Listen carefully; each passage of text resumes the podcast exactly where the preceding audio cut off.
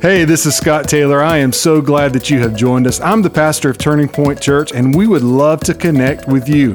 You can connect with us on social media Instagram, Facebook, YouTube at TPCGVL, or you could text the word connect to 864 479 4483. We've got a word for you today that I hope challenges you and inspires you.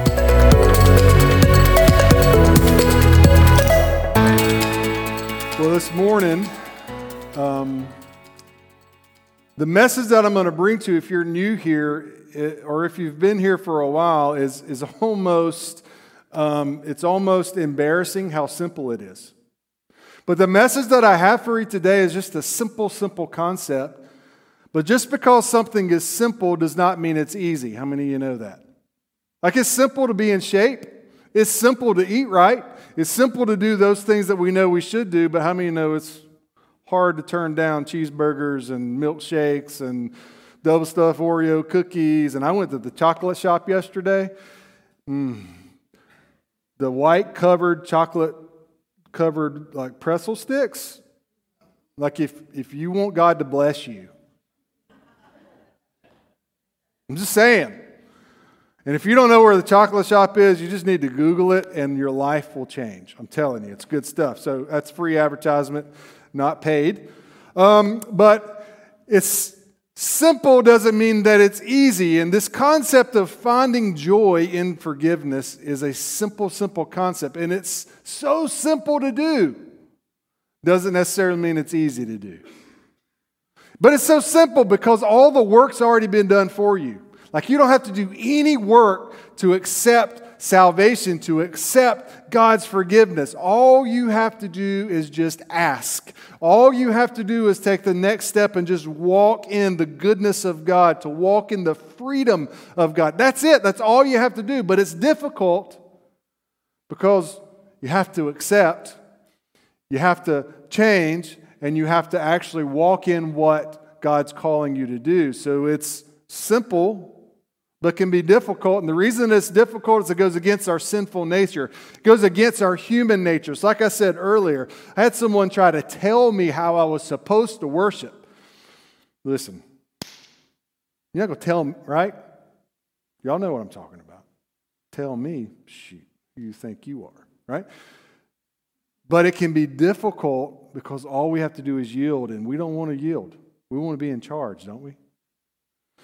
And so today's message is very, very simple. I'm going to just tell you a story, and then we're going to relate it back to God's truth. But I've got the word joy highlighted here because joy is something that, well, it can be difficult to find. Not everything that makes you happy will bring you joy. And sometimes we confuse those two things. Sometimes we confuse happiness with joy, and happiness is not joy. It's not the same thing. Now, there are some things that I can do that make me feel happy in the moment, but make me miserable after.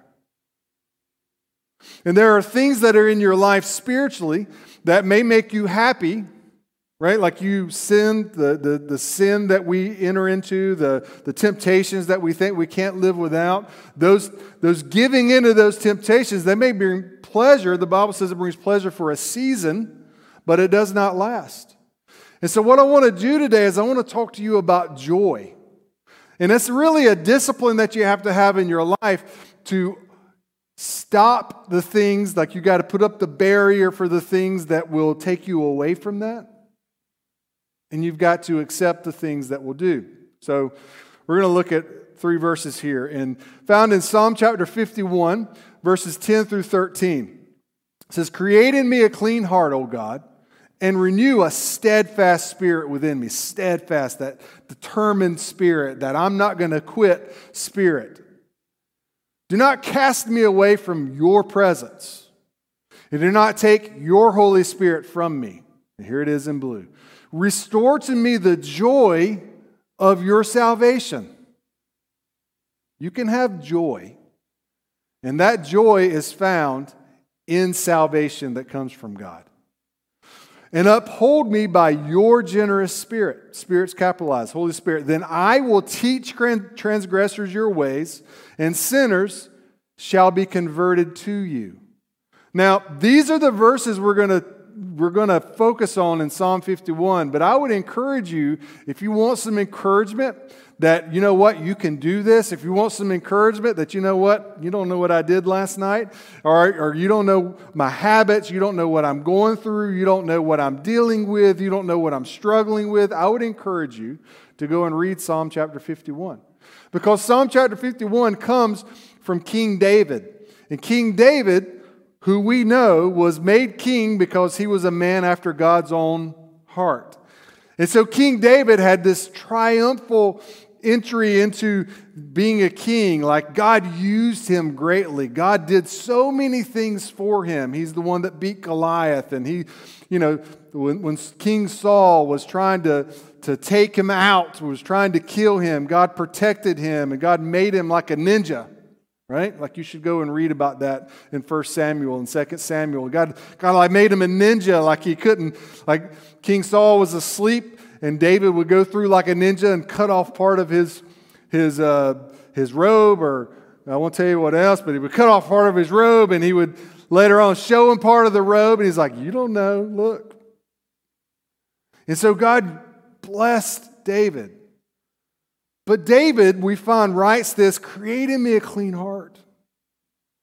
Give me a steadfast spirit. Don't cast me away from your presence. Don't take the Holy Spirit from me. And the reason for that is because David messed up.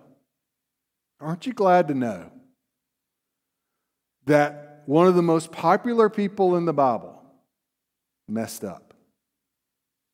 And so, if you're familiar with the story, we find it in 2 Samuel. And David was king, his nation was at war. And he went up to his rooftop one evening Probably shouldn't have been there during that time because it was a time when other people would be on their rooftops and they would be bathing. And he was up on the rooftop and he saw this beautiful woman over in the distance and she was taking a bath and, and he liked what he saw. So he calls her over the next day. He finds out a little bit about her. And her name is Bathsheba, which, you know, she's taking a bath. So Bathsheba, anyway. So she was taking a bath and she was beautiful and he desired her, but he found out that she was married to Uriah, who was a soldier in his army, and Uriah was away at war. But that didn't stop King David because he's the king, called her over to the palace, and they enter into this affair. And it went a little too far because the affair produced a pregnancy. And here's King David, who's supposed to be this godly man, who's supposed to be this man after God's own heart, who's known for hearing and understanding the deep things of God. He's known for being God's servant. He's known for having victory and God's hand on his life, and he messed up. So he's trying to decide, well, what am I going to do? How am I going to get out of this? Because, you know, her husband, Uriah, has been away at war for some time now, and she's going to end up pregnant. Everybody's going to know it wasn't Uriah, so they're going to suspect and they're going to wonder, and the, people in the palace may put it together. What am I going to do? Oh, I got it. We'll bring Uriah home because I need a report from the battlefront. That's what I'll do. How many of you know that when you are trying to uh, hide your sin and you're trying to justify what you've done, that you will kind of make things up and you'll go deeper and deeper and deeper and deeper into deception? because it'll take you further than you really intended to go. And so here was David. He, he makes this plan where Uriah is going to come. He gives him a report and he says, Hey, buddy, I know you've been at war for a while, so why don't you go home to your wife? Go home, spend some time with your wife, then you can go back to the battle. Well, Uriah was a man of character, he was a man of conviction. So he goes back and he doesn't go into his house.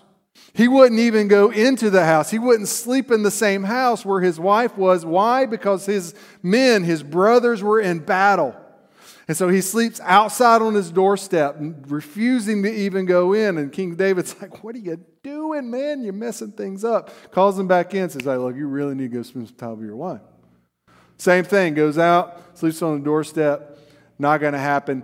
He messes up the king's plan to cover up his sin. So he sends them back to the, to the battle and he sends an order to, to Uriah's superiors to put him on the front line of battle, knowing that he would die. And so here is King David, a man after God's own heart, a man that was supposed to be, was known for, was looked up to as a godly man, who God had obviously used. And He's now committed two of the big no nos adultery and murder. What's he going to do now? So the, he sends Uriah. Uriah dies on the battlefront. King David is so gracious and brings Bathsheba into his fold. They eventually get married. All is well. David's like, got by with that one. Until God revealed to the prophet Nathan what David had done. You need to understand this because God, even though that God revealed it to the prophet Nathan, and during this time, the prophet would have held a very high esteem in the kingdom. Like the king was the ultimate power. And he could off with your head just like that because he felt like it. And so, Uriah, sorry, Nathan, the prophet, had to go to David, but he couldn't just go in, you know, challenging and, and just confronting and right in your face because it was still a king it was still one of the most powerful men in the world at the time.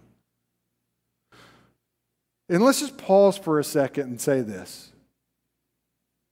There are people that are in your life that you know are making the wrong decisions. There are people that are in your life that you know are just like, What are you doing, man? What are you doing? And it usually starts off with, you know, hanging out with the wrong crowd, going to the wrong places, evangelism dating for those that are single.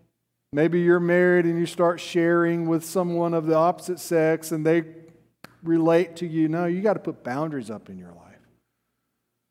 But you see somebody in your life and they're messing up and you think it's your job to correct them. It's not.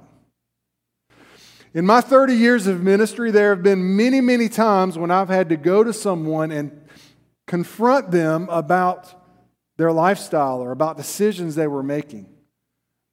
And my wife will tell you I'm fairly confrontational. I don't mind having a conversation with you about whatever it is. But early on in my ministry, it was more about confronting the issue. It was more about confronting what was wrong. It was about the confrontation.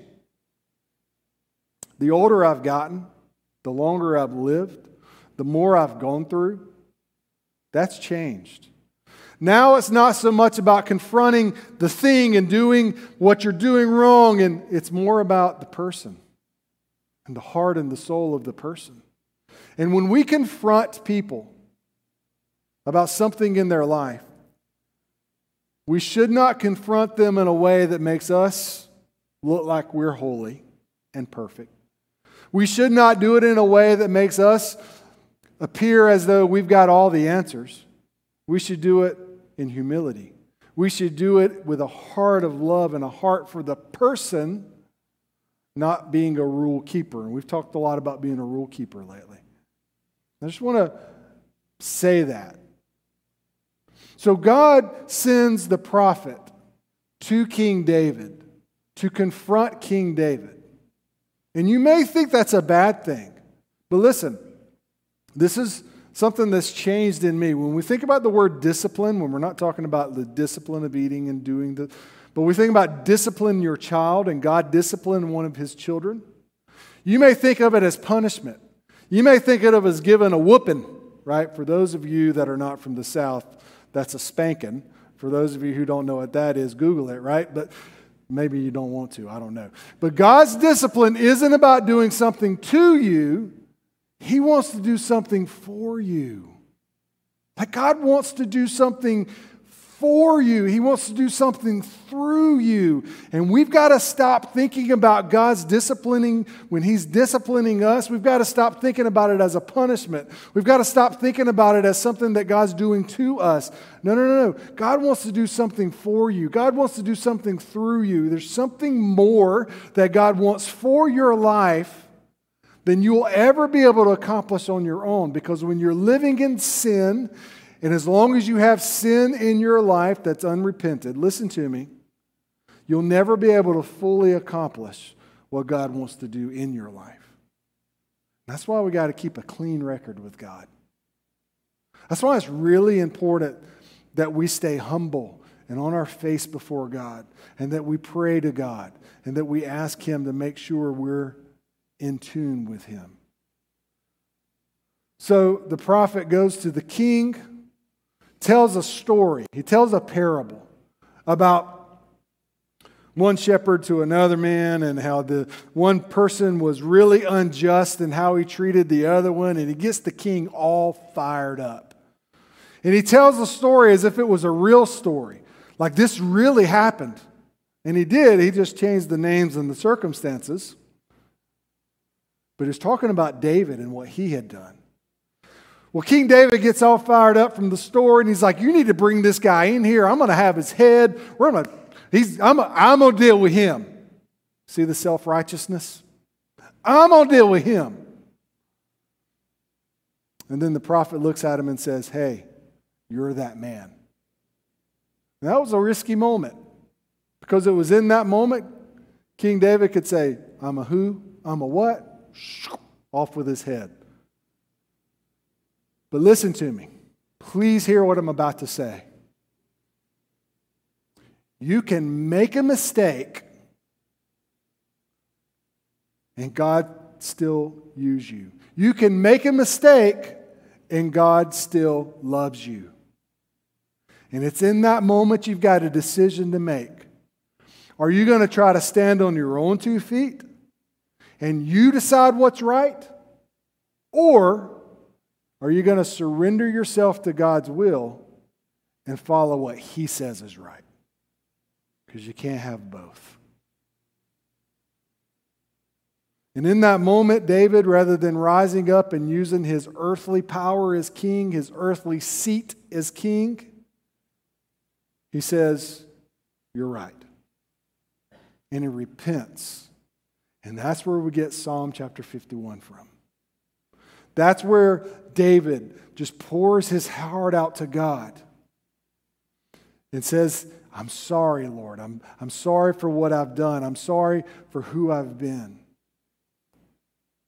And can I just tell you that if you're a believer, you're a follower in Christ, you should be different. And I realize that the world has lost its mind. And right now, the world's kind of a scary place because there ain't nothing in order, right? You better watch what happens in Israel because that matters. And I am pretty convinced that we're in the last days. And I realize that my grandma said we're in the last days, and my great grandma said we're in the last days, but it ain't ever been what it is now. And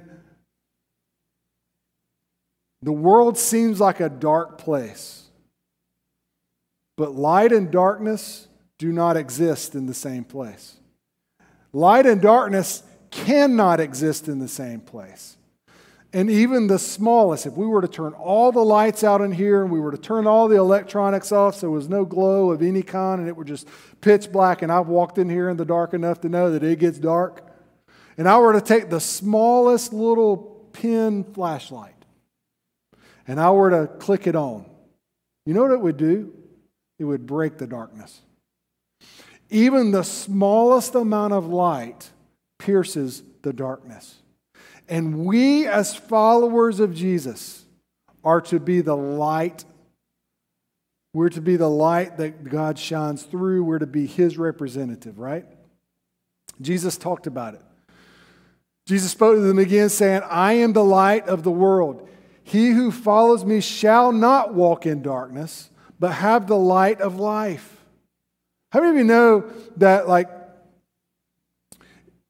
light is necessary for life, both physical and spiritual? So, if you were to take the jungle, right, or you were to take a deep forest where the canopy of the trees are just always shining, they're always covering and blocking the sun.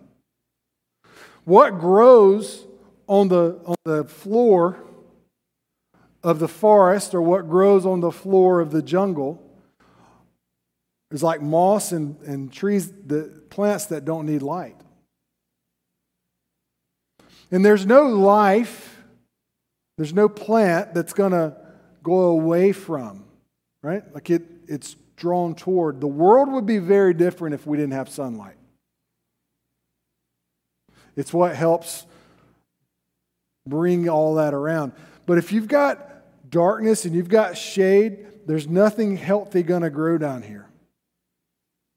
Only things like moss and the, and the plants that don't need a lot of light are what's going to grow. And that's what Jesus is talking about. Like, light, the spiritual light that we have through Christ is necessary for spiritual life.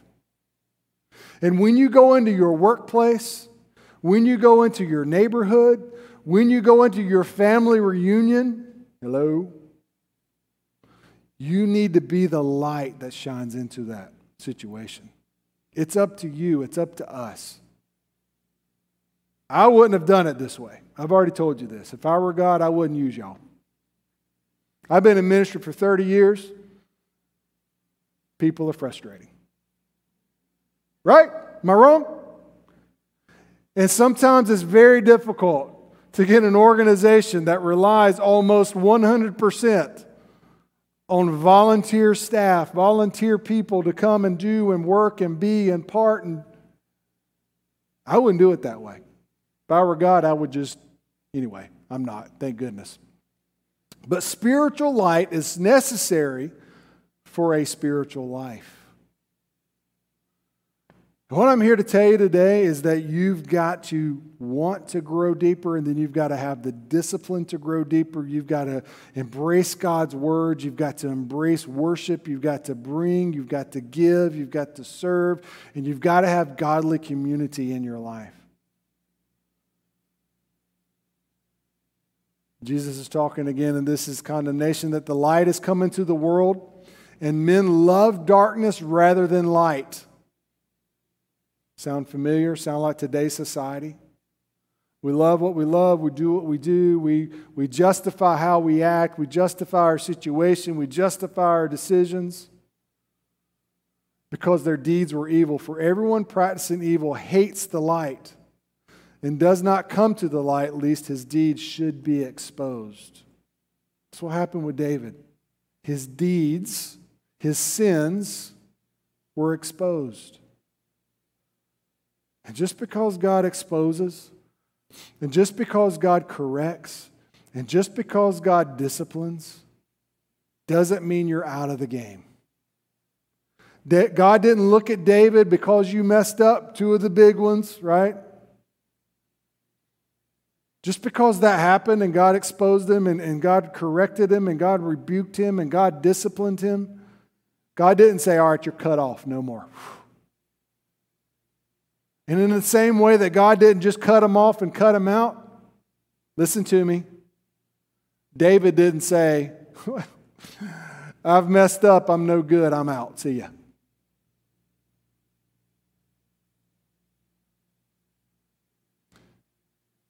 The problem is, we think that God will cut us off. We think that God is so disappointed.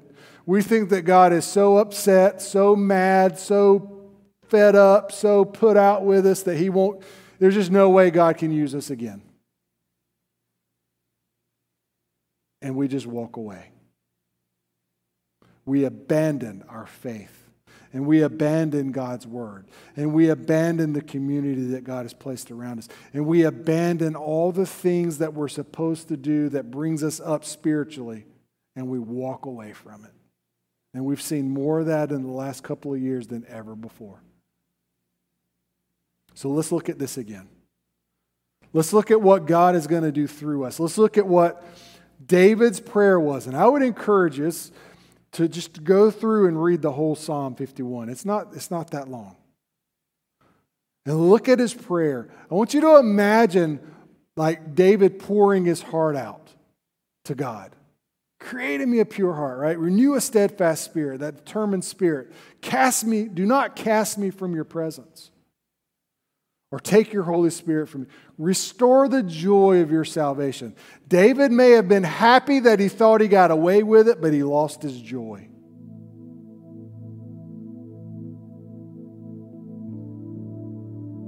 Grant me a willing spirit to sustain me, that I will teach transgressors your ways, and this is super important. Here's what he was saying Create in me a clean heart. God, I'm dirty on the inside. God, I know that I've messed up. And God, will you cleanse me, purify me, purify my desires? If you're struggling with something, if you're struggling with a temptation, you're struggling with a bad habit, you're struggling with places to go, things you look at, things you do, people, like you're going to have to have some discipline. But God can help you. The Holy Spirit can help you. Just ask Him to take that thing away, take that desire away. Renew a steadfast spirit. You've heard me say this before like, God, if you ask God for the desire to live for Him, He'll give you that. But you got to give Him the discipline. But look at his top desire here. This is what it's all about. God, don't cast me away from your presence. God, I can't do life without you. It's like Moses said, Lord, if, if you're going to send us and not go with us, then don't send us at all. That should be our prayer. It should be our, our mindset in life. God, I can't I don't want to go through this life without you, God. If you're going to send me somewhere and you're not going with me, then I'm not going to go at all. And of course, He won't. He's always with us. Don't take your Holy Spirit from me. And this was the Old Testament.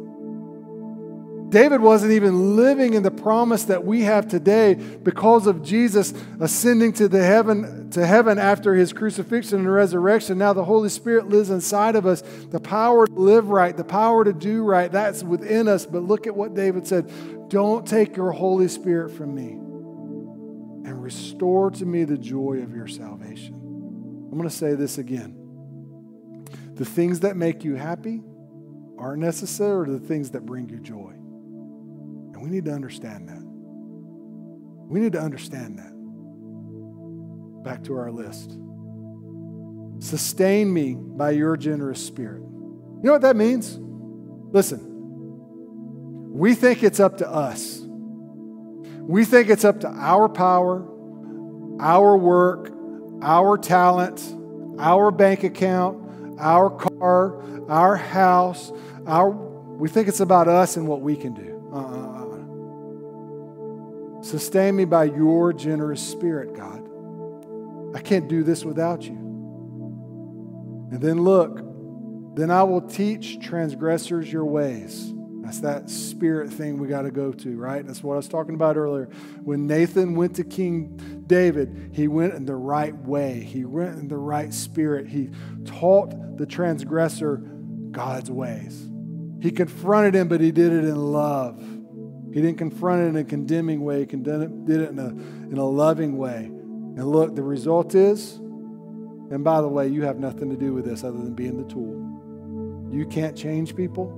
You can't convert people. You can't make them feel guilty. Sinners will be converted. That's ministry. Can I just say that even in 2023, as advanced as we are, this is why the world needs the church. The church, the local church, is the hope of the world. The local church is the hope of this community. The local church is the hope of your workplace, of your neighborhood, of your family. And you have to be the light. It's God's designed, it's how He planned it, I don't agree with it because it's not the way I would do it. But you know what? God's smarter than me. And so it's worked. I just want to encourage you today. You can live a life forgiven. You hear me? This is what people struggle with. You can live a life forgiven. People struggle even if they've been serving God for 30 years, 40 years, 50 years, or two days. People struggle with this forgiven aspect. Yeah, but how can, because you ain't God. And just because you hold on to a grudge doesn't mean that's God's nature. That's not God's nature, by the way. So I'll go ahead and address it. Living a forgiven life is living a forgiving life. You need to hear what I'm about to say because I'm about I'm fixing the, you know, I get, I get southern when I get spiritual, right? It's like we've talked about before. Me holding a grudge against Jamie is like me setting myself on fire and hoping he dies of smoke inhalation. It doesn't make sense. And if you're going to live a forgiven life, you need to live a forgiving life. And you need to release and let that go. And you better believe, I'll say it out loud, that in five years of a church plant, I've had to release and forgive a lot of people. You can live in freedom. What does freedom mean? Freedom doesn't mean you can go do anything you want to do. That's not freedom. Freedom is living within the boundaries of God's word and God's ways. That's what freedom is. And your freedom is found in Christ's forgiveness. That's how, you're, that's how you live free. That's it. If you don't know anything else I say, I just wanted you to hear me say this. You can live a forgiven life, but you're going to have to let go. That's what it's about. You're going to have to let go of control. You're going to have to let go of the grudge, the anger. You have to let go of the habit. You may have to let go of the person because I'm just here to tell you that living this freedom in Christ's forgiveness is way more important than anybody here on earth, anything here on earth, any moment of pleasure. You can live. And it's simple just not easy. How do you do that? Stand with me, please. If you're in the room today, or if you're watching us online, and you'll text this word next to that number, 479 4483. We'll give you today, we'll give you a booklet or we'll send you one in the mail. Just give us your address. And it's just a simple concept to help you start. Can I just tell you something? You need to hear this. You're in a place right now that doesn't expect you to be perfect after you come to Christ. You're going to make mistakes. I make mistakes. I lose my temper, say things I shouldn't. I don't I don't cuss, but I say things I shouldn't say. Sometimes I can be a little firm with people. It's a nice way to say it. You're going to make mistakes. You're not in a place where you're expected to be perfect. And if somebody comes to you that's here, that comes to you in a way that expects you to be perfect, you come to me and I'll take care of it. I'll be nice but firm. isn't a perfect place, but you can't stay there. You got to grow. And this will help you start. We've said this a hundred thousand times probably. Don't let the start stop you. Take your next step. We're not going to broadcast it and put it all over social media. Ooh, Eric, Eric got saved today, y'all. It's awesome. He was such, ooh, mm, you know what I mean? Right? We're not going to do that.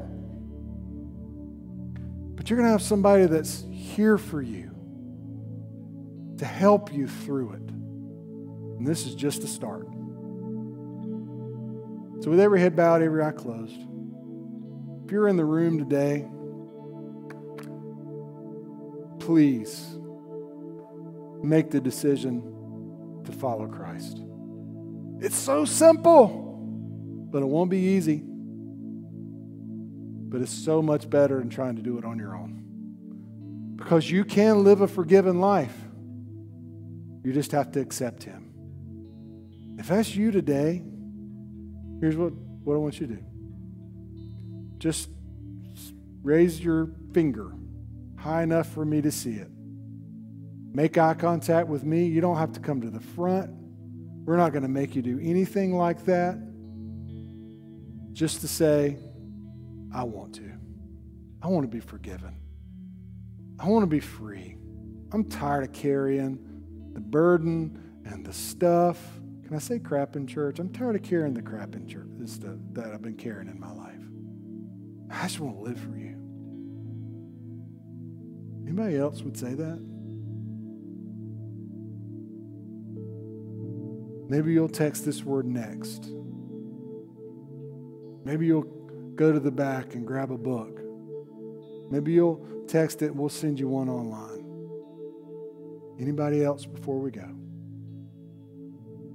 going to pray for us. Heavenly Father, God, in the name of Jesus, we come to you now. We ask, Lord, that you would, you would just continue to work in our lives. God, I know you're working in the room. And Holy Spirit, I just pray that you would wrap your arms around them, draw them to your presence, God. God, my heart is so, so, so heavy for people that they would live for you and accept your forgiveness, Lord.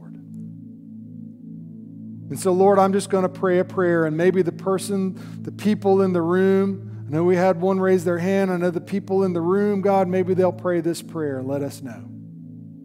Because there's got to be accountability, right? Somebody that's helping walk alongside. But God, I pray this prayer.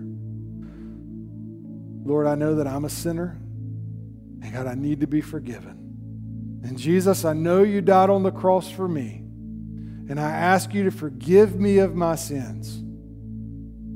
Wash me clean. And Lord, help me to live for you every day of my life. In Jesus' name we pray. Amen. Listen, thank you so much for being here. If you would like one of these books, we would love to give you one. We'd love to send you one if you're online with us. We invite you to stay. Um, bless the food in Jesus' name. The food is blessed, right? There'll be things to do Kids will have a blast. We love you guys. We'll see you next week.